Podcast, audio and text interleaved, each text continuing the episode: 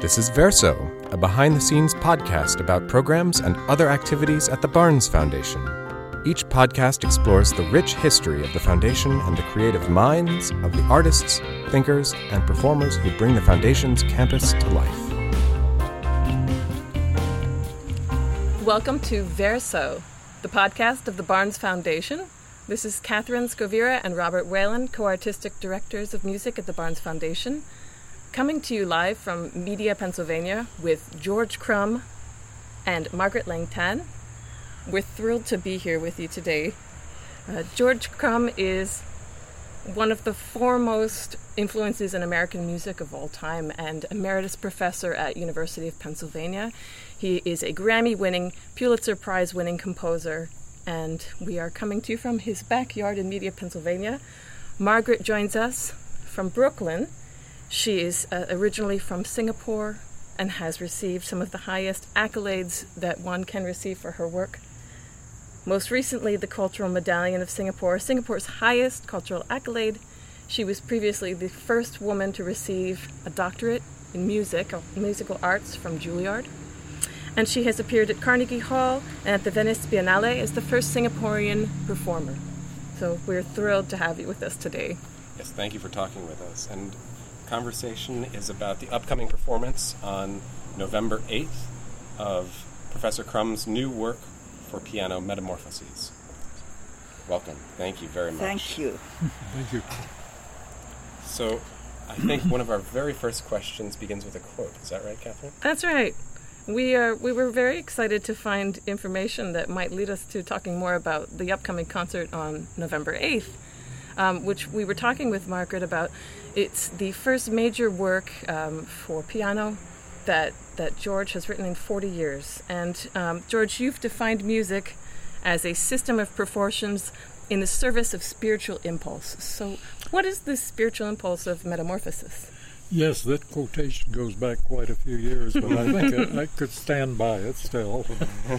Uh, I guess the, the spiritual influence uh, probably was the example of Mussorgsky in his work pictures at an exhibition. Mm. Not too many composers, I think, have followed that uh, that idea, and uh, I've always loved the thing. The trouble is, trying to do it yourself, it can never be as good as Mussorgsky. I love that piece.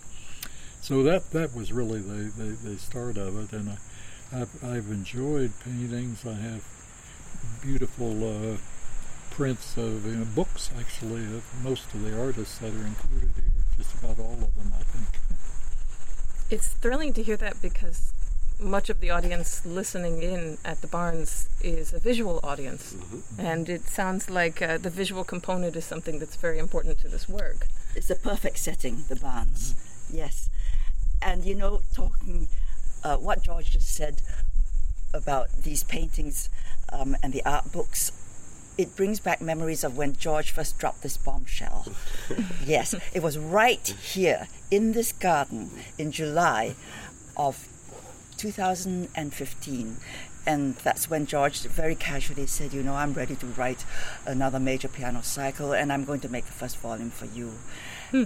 That was it. He just very casually said that. And since the Makrokosmos of the early 70s, this would be his first major piano cycle, even though he's written other works for piano in between. And we were sitting at this very table in this garden here, and he pulled out his art books and showed me the Black Prince of Paul Klee mm-hmm. and flipped a few pages and then showed me the goldfish of Paul Klee. mm-hmm. And then he also showed me some sketches, some um, that he had put down in his sketchbook uh, for for the Black Prince. That he had made some sketches in the um, musical ideas, so it was all really really exciting. And George treated it as if it was the most commonplace occurrence in the world. so one question I have is, you know, um, I think it's difficult sometimes for our audience that there's an expectation that when you see uh, a, a, painting of some sort, and then if you hear music with it, there's an assumption that there's going to be a literal telling of what's happening in the sound. But I assume that's not exactly what's happening with your piece. What, how would you mm-hmm. say the relationship between the paintings and the music? Uh, uh, th- is that you were drawing inspiration from the paintings and the, like the affect of it, or how, how do you see the relationship? Uh, I don't know. It's a very subtle thing because sometimes the painting in itself doesn't uh, prescribe uh, a kind of music that might it can't be easily tra- translated to music probably. But in a piece like the uh, Blue Rider, that's a case where you know you. Uh, you would be remiss if you didn't have a, a little uh, reference to a horse, you know, in, in this kind of uh, mad scene, you know. Oh, the trying- Kandins- Kandinsky trying Blue to Rider, escape yes. death. You know, yeah, uh, you know that. Uh, and uh, uh, one critic referred to that probably as a major influence in that painting. You know, Mm-hmm. the the Schubert song. What's that Mm-hmm. called again? The uh, The Erlkönig. Erlkönig. Oh, Erlkönig, Erlkönig. Oh, yes. wonderful. Yes, That's right. yes, that's definitely this reference to it. Yeah, yeah. And also, um, even in The Perilous Night of um, Jasper Johns, I, I feel something of this Mm-hmm. uh, Erlkönig feeling because you feel this, even though it's not a direct reference, I feel it also pervades that. Mm-hmm. That painting, what your interpretation of that painting, George? Mm-hmm. Can you tell something about the persistence of memory, um, the Dali painting, because that's a very clear example of where you've interpreted the piece in a very special, personal Mm-hmm. way. well, uh, the very title of the Dali suggested uh, exploring my own memories, which I refer to in my notes that I've done about each of the pieces. Uh, and I uh, refer to the fact that, that as a young kid, you know, I heard my father playing clarinet in the house. He that. He was a marvelous clarinetist. And Mozart was one of his favorite uh, composers. Mozart wrote an awful lot of beautiful clarinet music. So I quote uh, the slow movement, a little bit of the slow movement of the clarinet concerto. Uh, just the melody is kind of uh, uh, abstracted from the, the the whole Mozart idea. The slow It- movement, It's just yeah. yeah, it's just the melody alone is there, and is accompanied by a different world, I think. But that's one expression of a kind of uh, personal memory that uh, I could identify with. And uh, another one would be the uh, The Beethoven. the Beethoven A flat late late piano sonata, which was my first late Beethoven piece I ever got acquainted with as a pianist too. And uh, then finally, you know, a popular kind of a religious song that comes from the Appalachia where I grew up. So those were my Amazing memories. Grace, yeah. you mean? Yes, Amazing Grace. But uh, it's true that the painting doesn't always uh, convey something so specific that music could, uh, you know, this uh, that it has to lead to a kind of music that's just uh, it, it has to be that way in music, you know. Some painting is uh, is motionless, you know. Um, let's see, there must be other pieces here. Oh, that, I know. Let's. I think it. Let's talk about the goldfish of Paul Klee. well, the goldfish, that's the easy one, yeah, because that shows motion in Yes. the painting. But you said it was one of the hardest pieces to write, to write because of, of the um, shadow of Debussy's Poisson d'Or Yeah, looming yeah, over yeah, it. that- that's right. That's right. That, that I've always admired that Debussy piece. But uh, I think your goldfish uh, holds its own, George. I really yeah. do. Actually, I use uh, uh, themes I used in an earlier piece. I borrowed from an earlier piece. You know, a little uh, motive, a couple of them that. I combined in, in that piece. But uh, the goldfish, uh, you know, the movements actually are can can be rendered in music, and, most, and Debussy showed how that could be done. So I just followed that example. Spastic movements and then silence, you know, and then, you know, that sort of thing. You can literally hear the choreography of the fish, the Mm-hmm. flick of the tail. Yeah, that's right. Yeah. It's quite marvelous. Uh-huh. Now, if you're doing a, a, a, piece by Degas that has dancers in it, I suppose that would be a little easier to, to uh, give an example for, you know, in music. It's, it's strange, but uh, uh, the nocturne, of course, it's called a nocturne. The one, what's the first part of the, The, title? the Whistler. The Whistler. Uh, yeah. Noc- Nocturne in blue and gold, subtitled Yeah, that's right. That's Southampton. Water. So that's a nocturnal piece. That's easy in music, you know. Now that's one of the pieces that he lets me um, use a couple of um, toy percussion. We should talk about about some of these uh, some Yeah. of these elements. Th- That, can I just mention about the whistler because it's very special? I have this toy thunder tube, and it's uncannily real sound. Tell us about this because I know about your 18 toy pianos, uh, but I don't know, and I, I don't know about this. Okay, so in in um, the Nocturne by Whistler, um, I use a toy version of what the adult version would be called you a coil drum. so I have this little toy thunder tube, which is a miniature version of the coil drum, and it has a spring that hangs from it, and I activate the spring with my hand mm-hmm. every time George wants it in the piece, and it creates this most wonderful undercurrent of uneasiness I see. of, of this distant thunder, you know, uh, looming on the horizon, and it sets quite an atmosphere for the piece. I call it a wire coil drum. There are different names for it, but it's a it's a very very uh, strange sound, and it's, uh, it's rather scary sound. It's quite quite ominous, and I have a toy version of that, Toy which version, sounds Even more ominous. um, it sounds ominous enough that you know, it, and it's and it's easier for me to control the toy one than the big one. And is this because the big one makes too much noise, whereas the toy one I can get it to just the right dynamic level. Yeah. This is the only time that we'll be hearing that sound in the entire piece. Yes, just in this Uh, movement. this. So It's movement five. movement. We'll Yeah. all need to listen in for the nocturne blue and gold for that special moment. Uh-huh. I, I would have to explain too that uh, this piece was custom made for Margaret. There aren't many pianists who habitually This piece meaning metamorphosis. little instruments, percussion instruments, uh, or have a toy piano. Although you've you've, you've created a desire for a lot of pianists Oh to own yes, their own now other people piano. can also find toy pianos, on, you know, uh, on the internet. So it's that this piece. We see this piece has to be made playable beyond me. It's got to. It's got to have take on a life beyond me because I'm not going to be around Several forever. times, know. Yeah, but some of the other toys, I think other people will have no trouble finding. For example, uh, in Clowns at Night, that's one of my favorite movements, the Chagall movement. George actually wrote that for toy piano and adult piano combined, plus wind chime. Oh, let me let me know. The most spooky wind chime. Uh, what else does that movement call for, George, besides the wind chime and toy Uh, piano? well, there's a wood Ah, blocks, uh, wood blocks, wood yes, which are placed on the metal beams inside the piano so they resonate when you hit them and they activate this really spooky sound from the interior of the piano. Just to interject really briefly here, uh, the, the flipping sound that you hear in the background is Professor Crumb flipping the pages Oh, of a copy of the actual manuscript Yes. of the score, which is beautiful. And there's the And you hear the birds. and the birds exactly. But like the thing is like.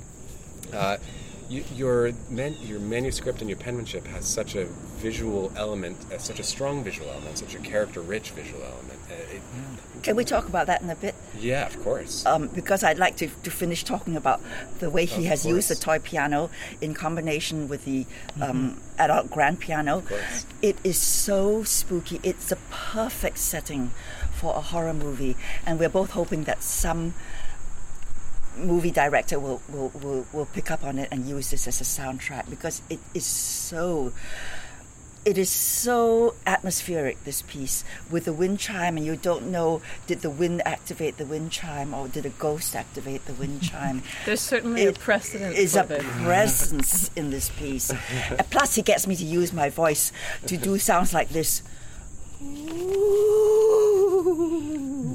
Yeah, that's the Uh, yeah he, he gets me to do really spooky things with my voice That was a if moaning sound. we're showing all of our interests because my next question would have been about the vocal components. So that's Ah, wonderful. okay. So, so um, we'll talk about the calligraphy in a bit, but let's talk about the vocal component in this piece. Do you want me to go on? I think we absolutely should. And All then right. That's great. All right. So I, I get to use my voice in this spooky way here, but in Crows, the Van Gogh painting, mm-hmm. um, Wheatfield with Crows, or Crows over the Wheatfield. There, there, are two titles for it, but it's the same same painting. Mm-hmm. George wants me to crow, to call, mm-hmm. like crows do. Mm-hmm. And I learned to do that right here in this backyard. I'm hoping that we're going to be hearing Oh, a crow. come on, crows, please, please, come on. They were- her point. They were cawing before. It's They were really- cawing earlier. Yeah. And I learned to call from these crows. So I would go like this in the piece. Yes, summon them for us.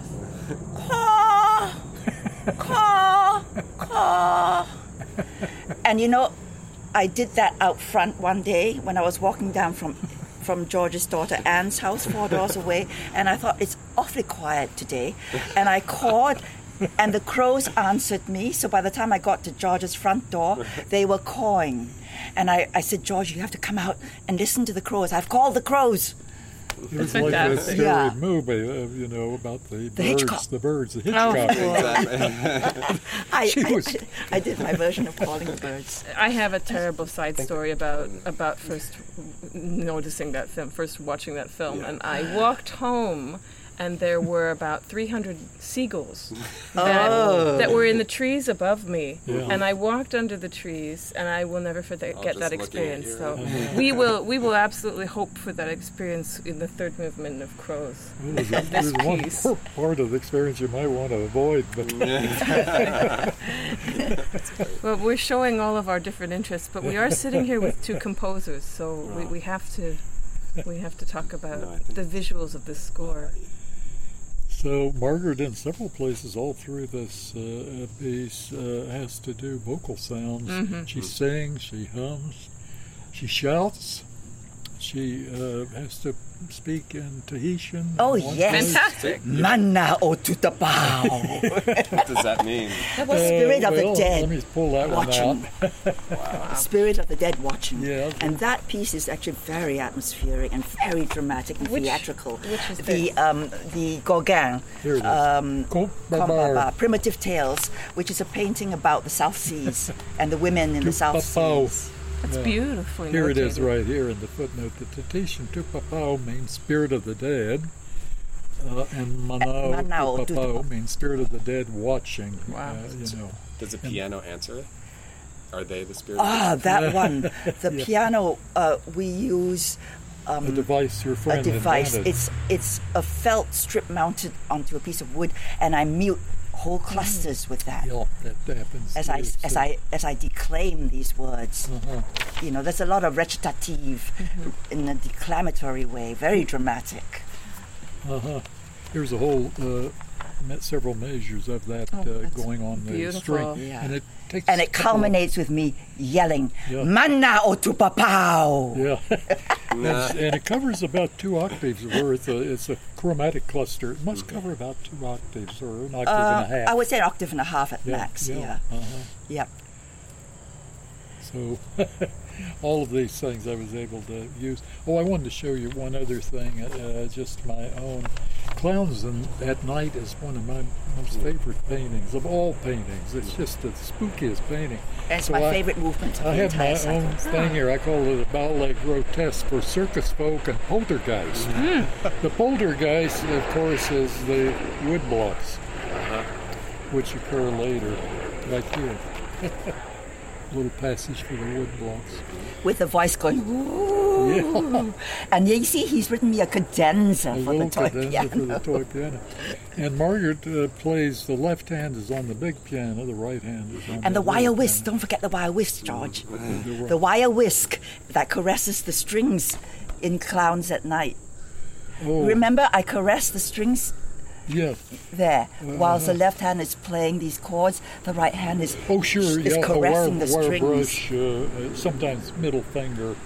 Uh, these are, uh, yeah, the caressing is a good word here. That's exactly what it is. Maybe we should talk a little bit more about how the how the piano is. Um, It's so fascinating, I think, because uh, this piece is asking you to be an actor, yes, a percussionist, percussionist. a a pianist, vocalist, a vocalist, a toy pianist. a dramatist. That's right. Yeah, you have to be a jack of all trades. Made, custom made for her. So, you know, she did.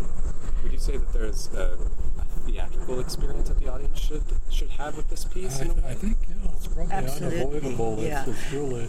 It's uh, because the paintings are dramatic. Uh-huh. And to realize and do all these things, it involves a certain physical physicalness on my part, a physicality on my part, which involves also choreography and standing up, knowing when to stand, when to play inside the piano, when to be to make these gestures, and when to sit, and when to lean in so that the mics catch my voice. Yeah. The whole thing is a very, um, I would say, choreographed theatrical experience for me, three dimensional, really uh, sculpting the space beyond just being just being pianist Yeah. in the old-fashioned sense of being a pianist.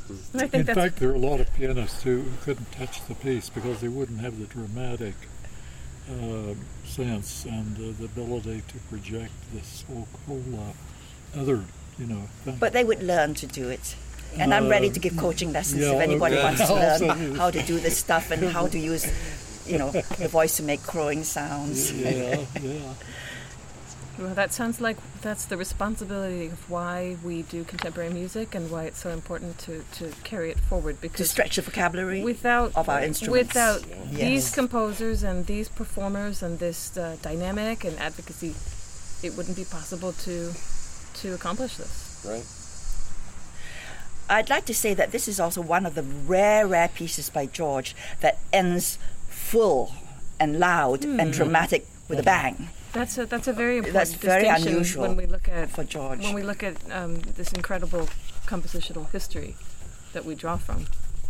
Yeah, this is the Blue Rider movement, and uh, it's uh, it's driving the whole way. You know, And it culminates with a rubber mallet Oh, on the yeah. bass strings, with the right hand hitting the, the the bass strings with the rubber mallet, whilst the left hand is playing all these deep bass Mm-hmm. melodic Yeah. patterns, and it makes uh, such a racket. Mm-hmm. It's like God, a trip into it- hell. it's like or Waking the Dead. To hear this particular effect, it's just, the piano wants to explode at this point.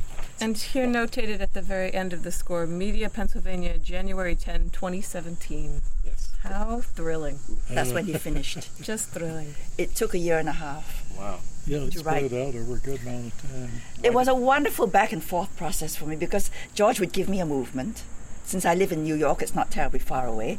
I would go back and learn it, and about a month later or thereabouts, I would bring it back and play it for George. And I'd love to see the, the excitement and the expression on George's face hearing his music mm-hmm. being played for the first time. Mm-hmm. And then he felt compelled to, to deliver me another movement that I could take back to learn. So this kept him on his toes. Yeah, you know.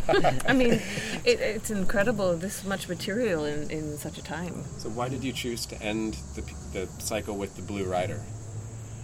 Yeah, why, Uh, George? well, I, I'm- I'm not sure exactly. I, I mapped out a psychological sequence of all the paintings and, Oh. and tried to think, could that work musically, that particular Can- structure? Can you go into detail on that? That's fascinating. Well, uh, yeah, it's uh, it's a problem for every composer, even with non uh, non dramatic works.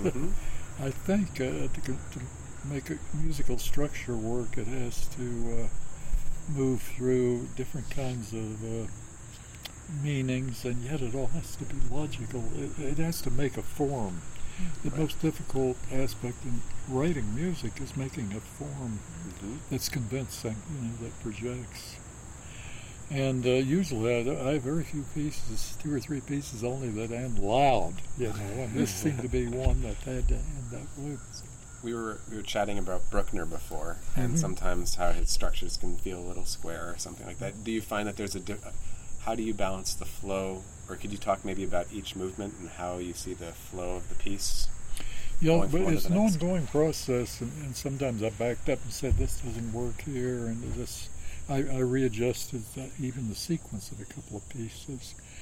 And uh, uh, Margaret had a very late, uh, late in the process. She says, "George, you've got to set this uh, uh, piece uh, by uh, the, the painting. You've got to Oh, use the that Jasper painting." Johns. Jasper right. Johns. Well, you weren't very convinced about using the another Dali piece in the cycle, The Uh-huh. Shades of Night Descending. So you were open to the idea of substituting something else. oh, here it is. Yeah. And then I thought, well, we've only got one American painter in the Uh-huh. whole cycle, the Whistler. So um, I thought that I would um, suggest some another American painter.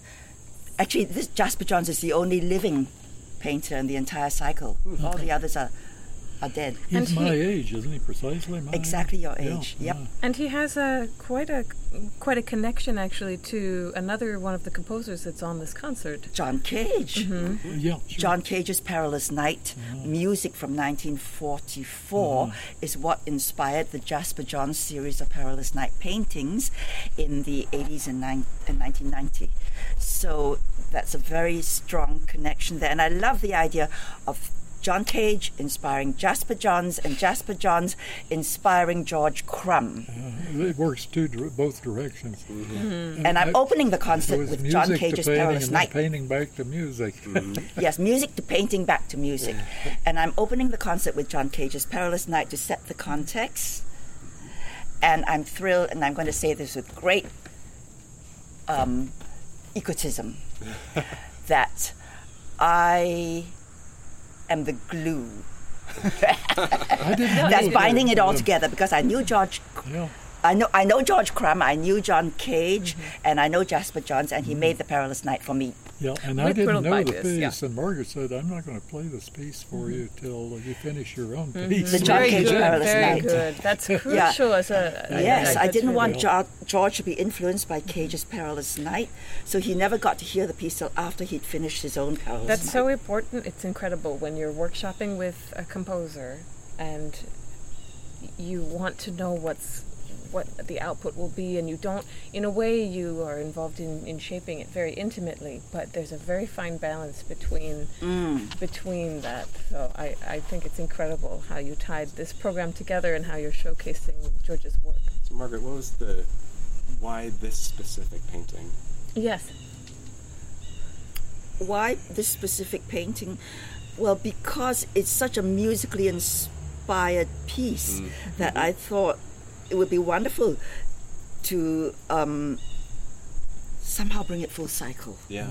Yeah. Also, Yeah. did you mention that you own? Uh, it's a series of paintings. Yes, a series of four Perilous Night She has paintings. one of these. And one of them was made for me by Jasper Johns. and I'm hoping Jasper Johns will come to the concert and hear how his painting has inspired George's music. let's talk a He knows bit- about it. And I hope he'll come.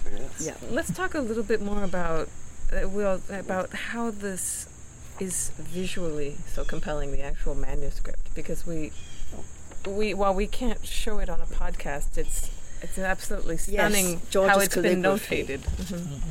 This is not, this is an age of uh, so much technology. Hmm. Um, what's it like?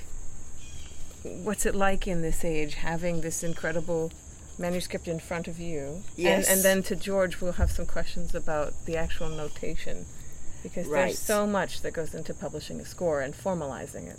And there's an act of resistance, actually, not to have it engraved in a way. Mm-hmm. So, mm-hmm.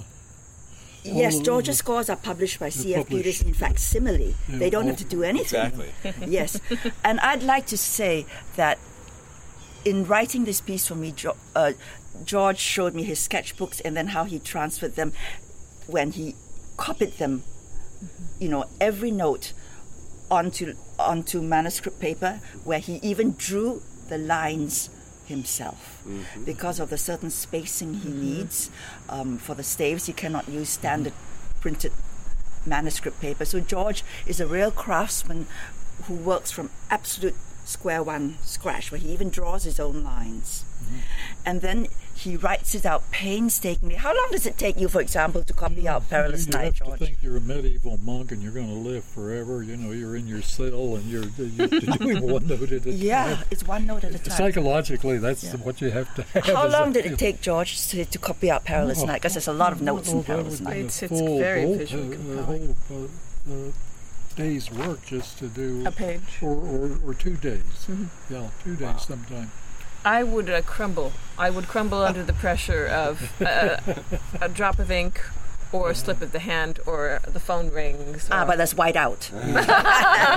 George loves white out. There's there's a good- there's a whiteout. That's Japanese too. The kind I use. It's the best I've ever seen. No, let's let's talk about that because we haven't we What did haven't you call white out? A composer's what? Uh, best friend or something. What, uh, what did you call it? Of course, uh, you know, of course, Beethoven might have been right. He said, you know, life is too short to make pretty pictures with your notes. You know, He didn't have Something like whiteout. that. He said. Well, he never saw your scores. well, It's really calligraphy on the highest level. Yeah. So, do you find that there's something about the process of writing things out that informs how you write the piece? Do you write at the piano, or do you write as you're as as you're writing things out, or do you? Uh, I'll show you my room because I, I have a swivel chair.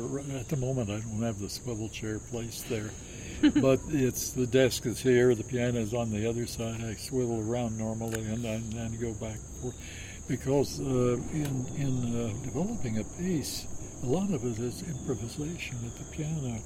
That was Beethoven's method. Mhm. Remember, he had a student coming. He said, a piano student coming. He said, I can't see you today.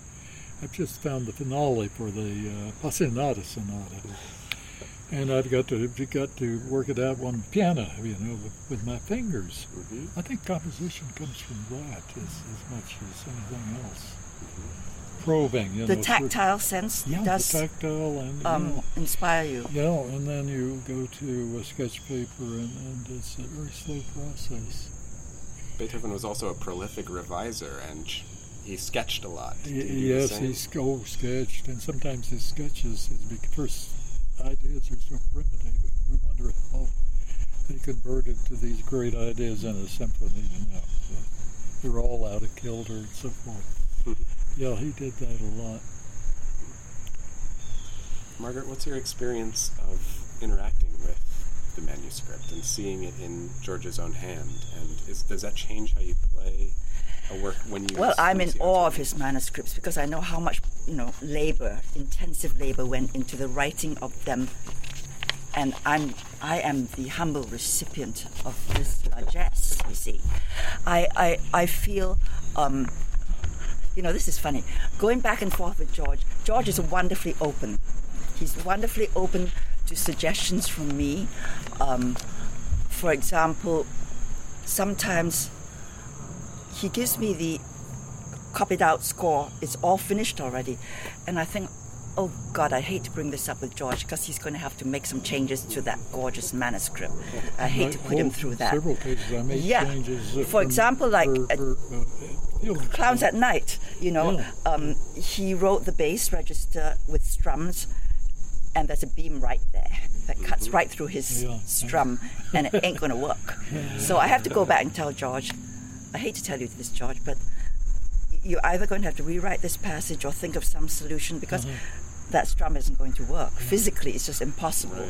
I had given George, by the way, let me side, uh, uh, digress for a minute. I had given George a diagrammatic interior of a Steinway concert grand, a Full nine foot concert grand, really? to show him and to remind him where the beams intersect. Right. Because it's a completely different uh, architectural layout than the Model M, the small piano he, Steinway that he has, which gives you the ability to strum across wide Yeah, swathes of it. and that isn't going to happen uh, on a larger piano.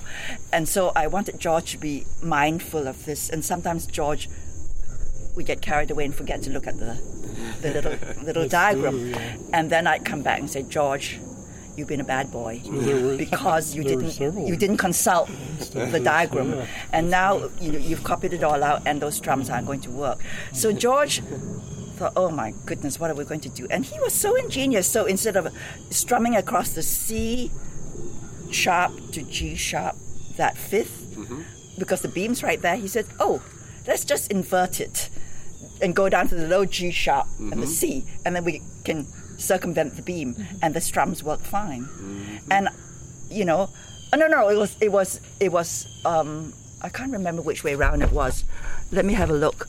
Ah, that was the um, clowns at night. So this is the final version, and the strums Yeah, that are, I had to rewrite. are the that. fourth. Yeah. Oh yeah, they, they, they, he had written the fifth, C uh-huh. sharp to G sharp, and I said can't work. So he re- put the G sharp an octave lower and made them into mm-hmm. fourths, mm-hmm. and that's how we mm-hmm. got rid of the of the, the the dilemma. And that was an easy fix. He didn't have to rewrite this, you know, and change a lot. He just had to white out the top G sharp, and put it down an octave. So that was very, very um, fortuitous. But George came up with solutions for things like this when I, I pointed out the physical impracticality of Margaret it. insists she wants to play on the large Steinway. That's Well, her- that's what you're going to get in the major concert hall if you're any pianist worth your salt, right? That's what you're going to have to contend sometimes with. pianists, uh, they, they, cha- they, they use smaller instruments probably for some of these The same B would be the reasons, yeah. next possible in a smaller hall. Yeah. But most pianists would be having to play this piece on a nine foot concert Yeah, grand. yeah. So that's what you have to keep in mind. And what I was so amazed was I asked Mm-hmm. George, when you composed the Metamorphoses for Robert Miller Uh-huh. and for David Burge, volumes one and Oh, uh, volumes one was for David Burge, volume two was for Robert what do you Miller. mean the uh, the uh, The Makrokosmos. Makrokosmos. I said, Did you work with them? Uh-huh.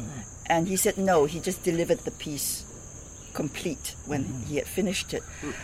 And you know, I said, By God, you're lucky, George, because somehow it all works on a concert grand and you made it on your Model M. And, and you could have had this very you know, serious problem of strumming Mm-hmm. across a beam. But fortunately, it didn't come up. Very So thank your lucky stars, George, that it all That's worked out. incredible. there was some luck there involved. Yeah. So, uh, with the premiere of this piece and also the performance at the Barnes, there will be projections of the paintings. Oh yes, this is another element that we was not in the world premiere at the National Gallery, But will be part of this Philadelphia. And neither was it at the Holland Festival for the European premiere. This will be the first time that the projections, oh, the paintings were always projected.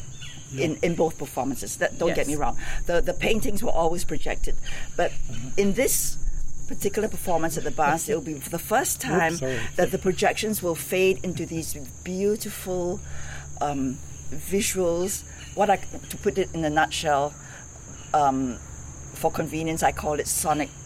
I called it creative wallpaper by Monica Duncan, a wonderful video artist who has made these beautiful backgrounds um, as I don't use that word anymore now, but at the beginning I said, Monica, made me some creative wallpaper so that the paintings would fade into black and then we wouldn't be staring at a black screen, you know, for the next few minutes.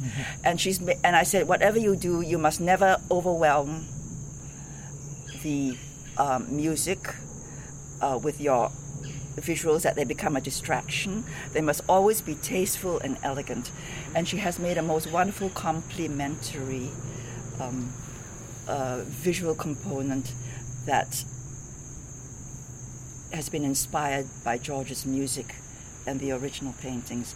And I, I'm thrilled that with what she's done. It's in fact turned out even better than I thought would be the result when I asked her to do this. So I'm thrilled. So we'll see this for the first time at the Philadelphia premiere. Yes, it'll be a very special premiere because it's got something that the other premieres don't have.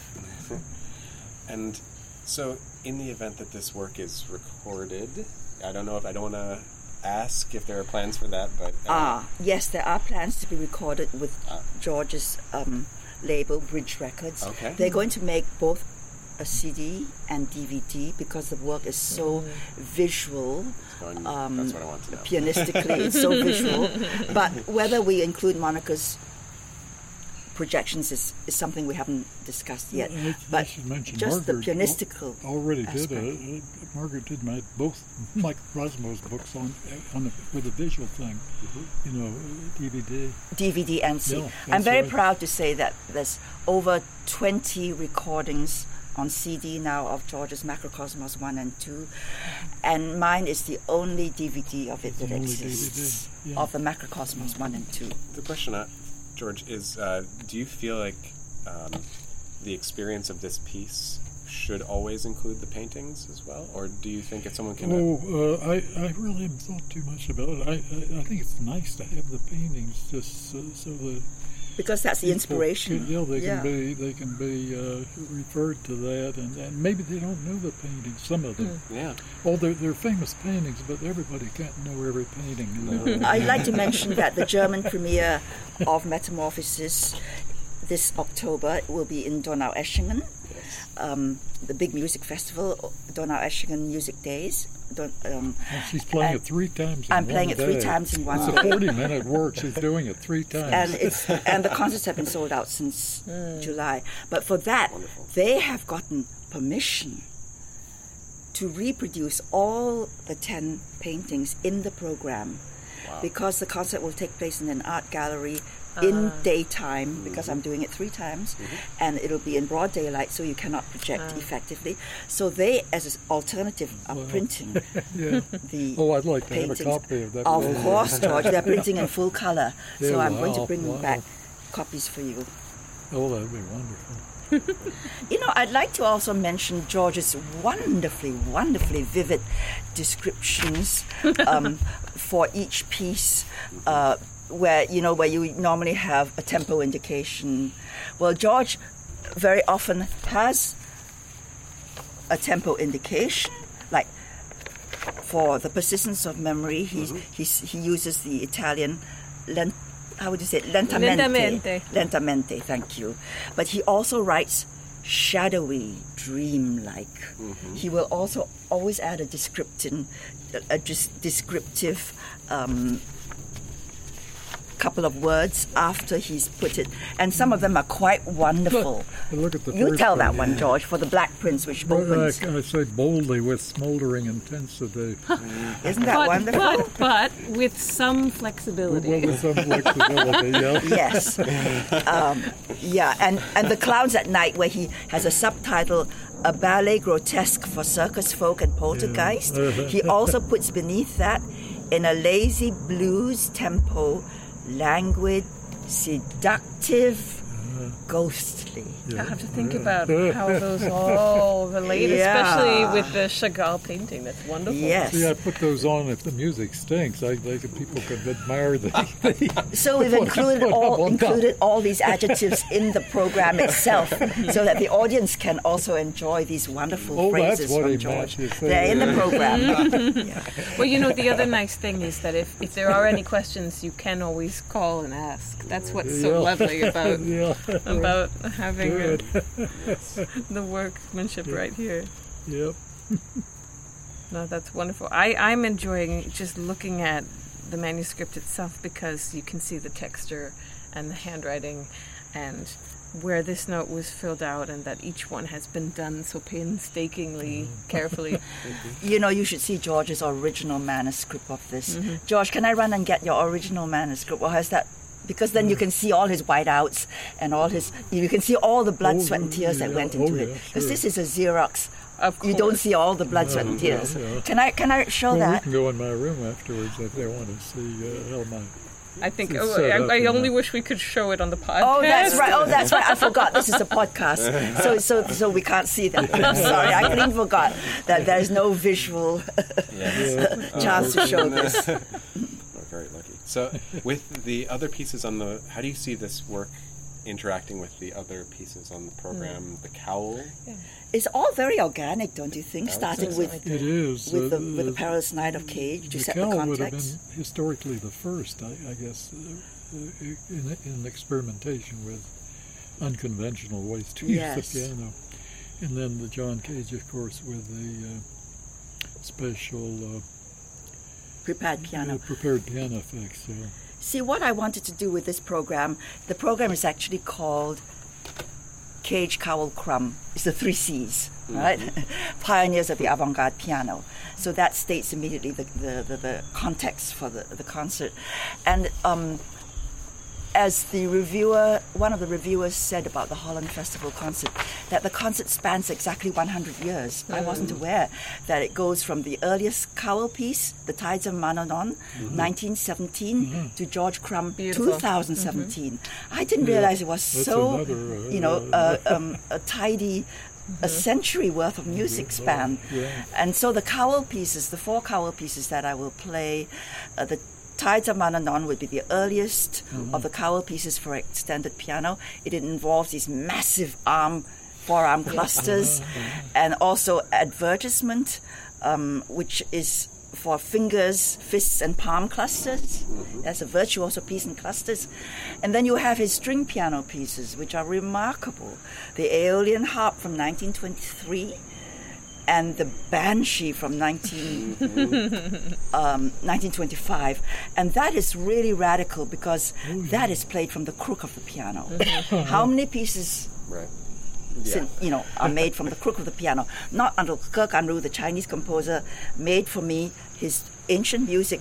The pipa movement is played from strumming the strings, standing at the crook of the piano. So he got inspired by Cowell, but I know no other piece that's made to be played from the crook of the piano. So here we have these That's string the piano crook is pieces. the word curves. yeah, where it curves around, where you stand Where in the there. soprano stands when uh, you're, you're accompanying a singer. Right. Yes. That's where the soprano is. Yes, where the soprano stands. Yeah. yeah. So I've appropriated that place, that spot where the soprano stands to play the, the Cowell uh, string piano pieces. And then you have the prepared piano of Cage, where it's played from the keyboard once you've put in all the Yeah. preparations in the piano, in which in this case is bolts, screws, uh, pieces of rubber, felt, and bamboo. It's quite a, a, an assortment to create a, a percussion player under the control of a single player. What, what's fascinating about the cage prepared piano pieces for me is that people often uh, are struck by the novelty of whatever you're sticking into the piano, but it's all to the effect of the timbre of the sound. It's very gamelan. It's very gamelan-esque. Yes, yes, Um, with the, That's ca- really- but the Cowell is coming from a totally different universe, and Yes. I, I'm yes. Inspired by, by, by Irish mythology. Right. You know, it's a completely um, different take. But he would have. I'm trying to think. He wouldn't have had any interaction with any of the like Italian futurists or any of that sort of thing, like where they were making music with like very sort of like the school of thought of Noise. Reds. Ye- Exactly. Yeah. Um, well, he was born in 1895, so he would have been in his. And, and he did go to Russia uh, in, mm-hmm. as a young man, so he may very well have had, you know, because he was old enough by then. Um, and he did go to Russia, so it's a possibility. That's an interesting question you brought Yeah, up right there. I don't know it- the answer all came from, exactly. yeah, is- you know? well, you see, the hmm. thing is, he had also heard Chinese opera. Cowell oh. when he was growing up in Chi- Chinatown, so that opened his ears already. And don't forget his classes at the New School in the 1930s. Yes. John Cage attended, y- and these classes in world music before the word world music was as a concept was even invented. Mm-hmm. So that's where Cage first heard the the, the gamelan through the recordings of Erich von Hornbostel, the German oh. musicologist. He heard the gamelan, and so Cage had already these sounds in the back of his mind and his subconscious. Mm-hmm. So when he created the prepared piano, you know, there's some connection there. Though George, though the John always liked to say he was he did he was not influenced by gamelan because it made him more original. You see, to say that this came right out of, but he was inspired by by Cowell's uh, experiments inside the piano because when he invented the piano, uh, the the prepared piano out of necessity, he was reminded of Cowell's experiments playing on the strings of the piano. And John Cage said he put a pie plate on the strings, but it bounced around too much. Then he tried putting a screw, but it slipped right through. And then he put a bolt, and it stayed in place. So you see the, the genesis of, of the prepared piano. And I would like very much to point out with George, and this is where even the New York Times has m- mistakenly um, called all this interior piano work prepared piano. Yes. But George is not preparing the piano. Right. He doesn't wedge things between the mm-hmm. strings. You know, George applies objects to the strings, mm-hmm. whether it's a wire brush, mm-hmm. yeah, or a mallet, a rubber mallet, Or a yeah, chain or a chain dropping on the strings, or a piece of paper buzzing on the strings.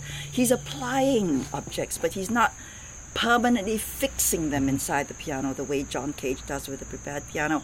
And this is a very clear distinction George, George and I have talked about that even the New York Times confuses and lumps it all as prepared mm, piano, and that's not incorrect. prepared. I'm so glad that you're making that distinction for all of us as we're going into a concert that has these three C's. Yes, doing different things. Yes, very, And very- people just lump it all as prepared piano, and it's not. Mm-hmm. You know, when I first went into my own way of using piano with the five pieces, for, which you played very Yes, early on. hardest piece you ever wrote, George. It is, it is the oh hardest God, piece. I that think. is a killer. But I hadn't heard anything by either of the Cage or Cowell. Cowell. You knew about I them, right? I knew that such things existed, but I hadn't heard them. Yeah. I don't think there were recordings that early. Well, back then in the hmm. early '60s, when you first wrote, Yeah. you know, five pieces for piano, even if they were recorded, they weren't widely accessible. available, yes, yeah. and you know, Cowell coined the phrase string piano in the 1930s for what he was doing, playing Mm-hmm. directly on the piano strings. That's what he he meant. Um, string piano is just his term for playing directly on the piano strings. Mm-hmm. And your music, George, is for string piano. Mhm. You know, it's not for prepared piano; it's string piano That's that right. you're writing. That's right. Yeah. I'm so glad we cleared up that Yeah, confusion. I that's think it's very Yeah. important Yeah, because it's it's, uh, it's still um, a knowledge that's growing. Well, I think what's also important to stress, and maybe this will have a uh, resonance with our visual arts audience, which is it seems like you approach an instrument as a canvas, and that you you give the fullest extent of your imagination to that, and that you're not limited by any mechanical function of the instrument necessarily, within reason, Yeah. uh, to achieve the goals that you're after. That's true. I think you know the, through the history of music, that's always been. They composers were always pushing out in different ways, uh, not to the extent of reaching inside and playing the piano like a harp. But uh, you know, when new keys were added, the registers expanded, and uh, Brahms, his piano style is not like Beethoven. He loved the lower, you know, he loved the extreme registers, and uh, all those things uh, were it was always changing. Do you know there's a passage in one of the Beethoven quartets that's marked, uh, what, what's the term again when it's uh, up close to the bridge? There, there's a, this Italian term. Uh, what's that mean? You, you, Oh, you so bow very close. Huh? Yeah, Ponticello. Ponticello. He has it. He used it in one, one of his works. it's one of the late string quartets. That has a Pon- Ponticello passage. No, nobody probably knew what that was at that time. Right. And he, uh, incidentally, being a percussionist, Beethoven was one of the most imaginative in his use of the timpani. Other Yes. composers didn't uh, write solos for the timpani. I mean, virtual solos, you know. I would, I would argue that the, the symphonies are actually timpani concertos. In some ways. yeah, right. But he was so imaginative. Those things were always expanding. I think it still goes on, and Bartok transformed everything. Well, that was a major influence for you. The Mikrokosmos, It was, Makrokosmos. Here we are today. When I was in college, I was rewriting Bartok. And, and Till you found your own voice. yeah, somebody said that about uh, you know the the, uh, the Hungarian composer uh, Ligeti? Ligeti. Uh, he uh, uh, what was what was the point I was going to make? Uh, I'm thinking of his name. I forgot the point. What were we talking about? Exploration of sound. Yeah, Exploration and of percussion sound. as well. Oh, the, the timpani Uh, concerto. uh, yeah. yeah. Oh, you will. yeah, yeah. Well, slip the It probably wasn't it. so important if I forgot it right away. but uh, isn't that something? It just slips out of my mind. Well, none That's of the this age. did. That's the age. None of this did. You, you've notated it so carefully. right, right. we have yeah, a, yeah. a Can I bring up a subject that um, is, to me, very important underlying component of this concert, which is very central to both Cage and Crumb, is the sense of time and space, and the the use of space in George's music and in, in Cage's music when it's well done. Space in the in the writing of the music, whether it's silence or the sense of the distance between notes being a living space. And I think this is something that, that I'd like to mention a little bit because with Cage, it came out of this Japanese concept because he was very into Asian Oh, yeah. um, Asian uh, philosophies, Asian esthetics and so many people consider George Crumb's music also very Asian in a certain sense in his use of space as a living entity. Yeah, whereas in, in Japanese culture, what is central to the, the um, aesthetic thinking is that time and space exist as inseparable coincidental entities. And this is summed up in the Japanese word ma, M-A, which actually comes from the Chinese um, uh, thinking that they made into a very Japanese concept of, of space. Um, uh, the distance between two points is the interval that spans these two points, and that interval is called ma. That two points and the interval spanning it is ma, which seems such a simple concept, but that this interval is not dead space. It's alive. It's living. It's filled completely, um, as um, and that where time and space are one, that you cannot separate time and space because time is continuous, but that living space is also continuous. So this sense, when translated into music, to understand John Cage's music, especially his later works, you have to understand the central concept of Ma. And he even used space time notation in his later works, where he would literally say one centimeter equals one quarter note. So there he was using space in the, you know, in his scores as a way of notation that, that combined both physicality of space and time as one. And so George's music is again this feeling this this the way George uses space, and there's a lot of space in George's music, but you feel it in a three-dimensional sense, like in how in Noh theater, the aura that surrounds Yes. the the actor that is a living space. Mm. That aura, you have to to think in those terms to play George's music, and translate this Japanese concept to, mm-hmm. to really understand George's music, which is three dimensional, and Cage's music. So I, I just wanted to mention that. And I think because I am Asian and I have a sense of this ingrained in me where it's even beyond words, the understanding of it is it's like a subconscious understanding of it.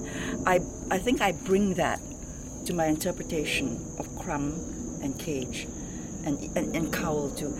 And and I think that's why George and, and, and Cage like what I do with their music because I have this innate understanding of this very subtle concept which is not easy to explain mm-hmm. to Western performers. Yeah, that, that was a definite in, influence for me.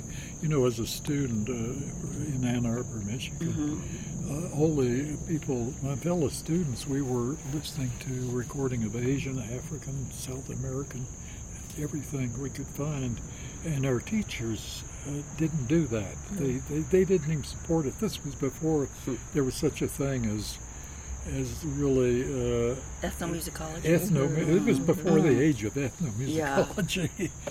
but I, I think I've never forgotten uh, some of those images that I picked up then. You know, Because Asian music is linear.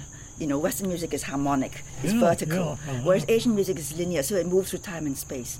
And I think that's what you got from it that triggered off this this this I- feeling of the space being alive Mm-hmm. in your music. And I remember many of my fellow students too. That we we loved this stuff, and our teachers they, they had no interest at all. That this was something, and there were beautiful recordings. That this would have been in the 1950s. There were mm. already beautiful Because- recordings that covered the whole planet. You know, Africa Yes. and everything. African. And it wasn't even until the 80s that the concept world music really took off, you see. And there's an Yeah. amazing resource that we have now, in that we can look so much up online, but we can't necessarily experience it in the same way because we can't seek it out in this way. Well, and the concept, I mean, when you're dealing with a world that is completely connected to the internet and that you have literally no travel time between A and B, the concept mm-hmm. of Ma Yes, is that's pretty right. foreign. And the idea, Yeah. of, yeah. The idea of a, of culture that uses the phrase killing time. Oh, God. Right. Right. I mean, something, an experience like this is something that is uh, It's an confrontational. anathema to that. Yeah. Exactly. Now, nowadays Yeah, I- we can hear foreign films and hear the, the, you know weird, Hmm. uh, formerly unknown instruments playing the, the background to the film Right. score. You know, being the film score. I'd just like to say one other thing in, con- in, in relation to what I was just talking about, this thing of, of the living space. You see, the, one of the fundamental concepts underlying Chinese and Asian music is the living essence of every tone. And this living essence of every tone, I feel, is what pervades, totally permeates George's music. The liv- and, and, and also Cage's music with the prepared piano. The living essence of every tone, you know, is, I think, central to understanding the music of and Crumb. you know, And uh, Asian music, I think, because it is Yeah. so focused on that, uh, if, you, if you are Asian, you will hear Western music in a different way. And I think that's why I can, I can understand your music, I think, in, in a way Yeah. that might be different from how other pianists with a totally Western background come to Uh-huh, it. Yeah, it might be so. I was just thinking, you know, too. Compo- uh, in a compo- we were talking about Mahler earlier. Yeah. I sometimes have the feeling that Mahler's hearing was so uh, precise that a low B flat on an oboe was different from a B natural or any other note. It was like every note of every instrument is a special thing in itself. You know, he's infallible as an orchestrator, the way he mixes these colorations, you know. What would you say are your um, your greatest influences in terms of in terms of Uh, composition um, throughout throughout uh, the history? Yeah, Bartok was a big, well, all, all, all the music we all love, you know, the classical music. But especially. Mahler and Bartok, right? Yeah, They- but they were the- later, later composers, yeah, uh, Bartok and Mahler and uh, Debussy for me, Mm. uh, you know. Well, and what you were talking about with the oboe is just as true as with the piano because you're dealing with a different length uh, Yeah. of string. You're Mhm. dealing with a different dia- diameter of the string Yeah. to some extent. I think it might be an intuitive reaction. I don't Uh, know. well, it's probably partly uh, uh, thinking, relating it to other music you know. You know, we think we know compositions by Beethoven. We know what C minor is, or the note C is in Beethoven. You know. Um, yeah. It's it's uh, inscrutable. I, I can't understand it all myself. I don't know how. What makes you choose a certain key, for example, George, to set a piece in? I mean, your, your music is not tonal in the sense of that it. Yeah, but but what what makes you choose? Yeah, um, Yeah. for example, that Clowns at Night is set with a G sharp, D A rather than say Mm-hmm. a half step lower. There's a different color. Is that what it is in your mind? I'm not, I'm That not sets the mood. really. It's just all by ear, you know. It's just It's an uh, yeah, instinctive thing. It- It's not even something you analyze, right? That's right, and it might be influences that I'm not even aware of. Uh, you know, other composers. I think I've stolen so much from Bartok.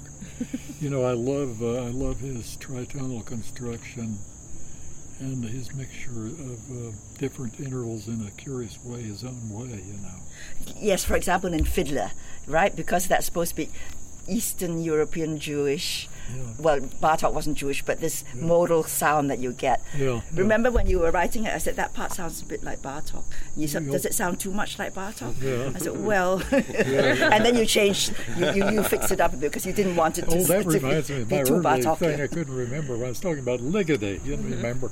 Because I wrote a early, I wrote a college string quartet, which was uh, rewriting uh, Bartok. And somebody, Ligeti had one of his very early uh, works played, you know, and, and people said, you know, that this is, uh, it sounds like uh, Bartok's Quartet number seven. Mm, nice. Maybe mine was Bartok's Quartet number eight. and, uh, you know, it was very close to that. The impact of of Bartok at that time was just phenomenal in this country. All the kids were trying to do Bartok. So you have you you've also have a as a composer you've also been a prolific teacher and a mentor to younger composers. Um, how has Yes. teaching impacted your voice as a composer? And Uh, I think they were always always separated. I, I don't think there's any direct uh, connection there. Uh, you earn your living, you know, and you, you work with students. I, I always enjoyed it. I never had the feeling that teaching was a total drag or something Of like course that. You know. You've only had some of the, you know, most most prolific ex- uh, you know, Student. student Yeah. body come out of your work. well, well, at Penn, I have to brag a bit. We've had three Pulitzer winners out of Penn. And uh, Wow. Mm-hmm. All in all in the lear- years I, since I was there. But it, it, I'm not saying I had anything to do with it. we, we all work with the student. We pass them around between us, you know. So it's not us, it's the students. But we, we got some good students. well, and good teachers. Um, you know, I think I mean, this is a very general question. We don't have to go into detail, but like, what are the things that you would want a student of yours to experience before they leave your instruction? You know, I, because I, I, don't think I get the sense you're not trying to make them sound exactly like you. That's not what you want. Uh, you know, the ideal thing is that they all should sound like separate individuals, you know, and have their own music. hmm Uh, but that's uh, something that can develop rather late. Uh, you know, nowadays there are no Mozarts around. There are no Beethovens. His Opus One is Beethoven already. A little mixture, but not much. It's it's fully Beethoven and masterful, masterful Beethoven already. Opus One. You know. Yeah. Uh, we don't have that anymore. You know, I think it's because there's so much music out there. We have to fight our way through to know what we're even hearing. You know. Yes. There weren't as many influences. Beethoven, Beethoven didn't know anything about Chinese music. it's, it's so weird. Turkish music, you didn't know. Yeah, but uh, they had their own version of Turkish music. Yeah, probably Yeah. it didn't have much to do with Turkish music, but No, at least but they they- borrowed a few instruments. yeah, instruments. the bells, the bells Janissary and bells. the, the cymbals. Yeah. Yeah. Yeah. It's been wonderful talking with you both. Yeah, I've enjoyed it. It's been a great pleasure. Thank you. Of course, Thanks, so much for getting us all together for this discussion. Well, we can't wait for the concert on November 8th at the Barnes Foundation in the Annenberg Court with the Philadelphia premiere of George Crumb's Metamorphoses. We'll see you there. Thank you. Thank you. Thank you. If you would like to learn more about upcoming programs at the Barnes Foundation, please visit our website www.barnesfoundation.org/programs. You can also follow us on Facebook, Instagram, and Twitter. The music used in this podcast is by Long Zijun. Thank you for listening in with us, and we look forward to seeing you at the Barnes Foundation soon.